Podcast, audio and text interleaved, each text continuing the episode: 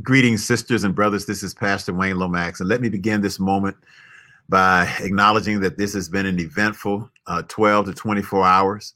I want to offer our continued prayer support to the family of the late George Floyd and congratulate them on the jury's decision uh, in the conviction of former officer Derek Chauvin for the death of their loved one.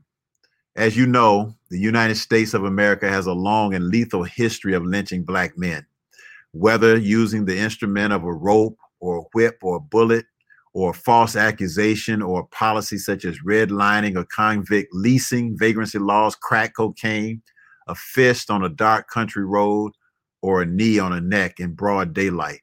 This time, perhaps for the first time in our history, the technology worked in our favor the proliferation of the cell phone and the instincts of a teenage girl who sent a video to social media grabbed the attention of the entire world. Protesters vocalized their disapproval from Minneapolis to Miami to Malawi to the Mediterranean on Main Street and in every metropolis and every hamlet. And everyone said, This is not right.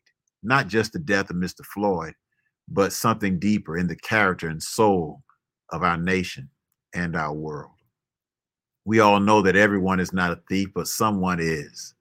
Every police officer is not complicit with the blue culture that coddled uh, killers, uh, those who killed Emmett Till or the Charleston Nine, but some police officers are more dangerous than the criminals on the streets. And in this instance, the system said, not this time. I hope that not this time means never again.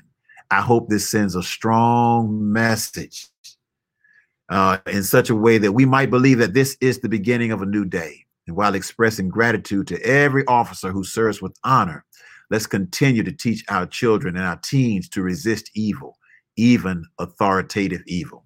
I ask the Fountain Church and other churches that hear this message to empower our children and our teens with information and inspiration and involvement. It's too early to relax. And let us use the Bible to liberate. We were not created for the Bible, but the Bible was created for us that we might learn from the lives of those who succeeded and sometimes failed to live justly and righteously. Discrimination and hatred in the scripture is a lesson to learn from and not an example to follow. We're Christians.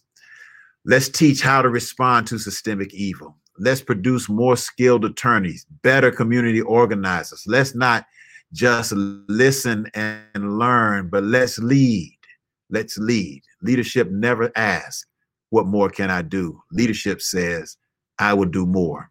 Let's do all that we can until God says, Rest from your labors. God bless you.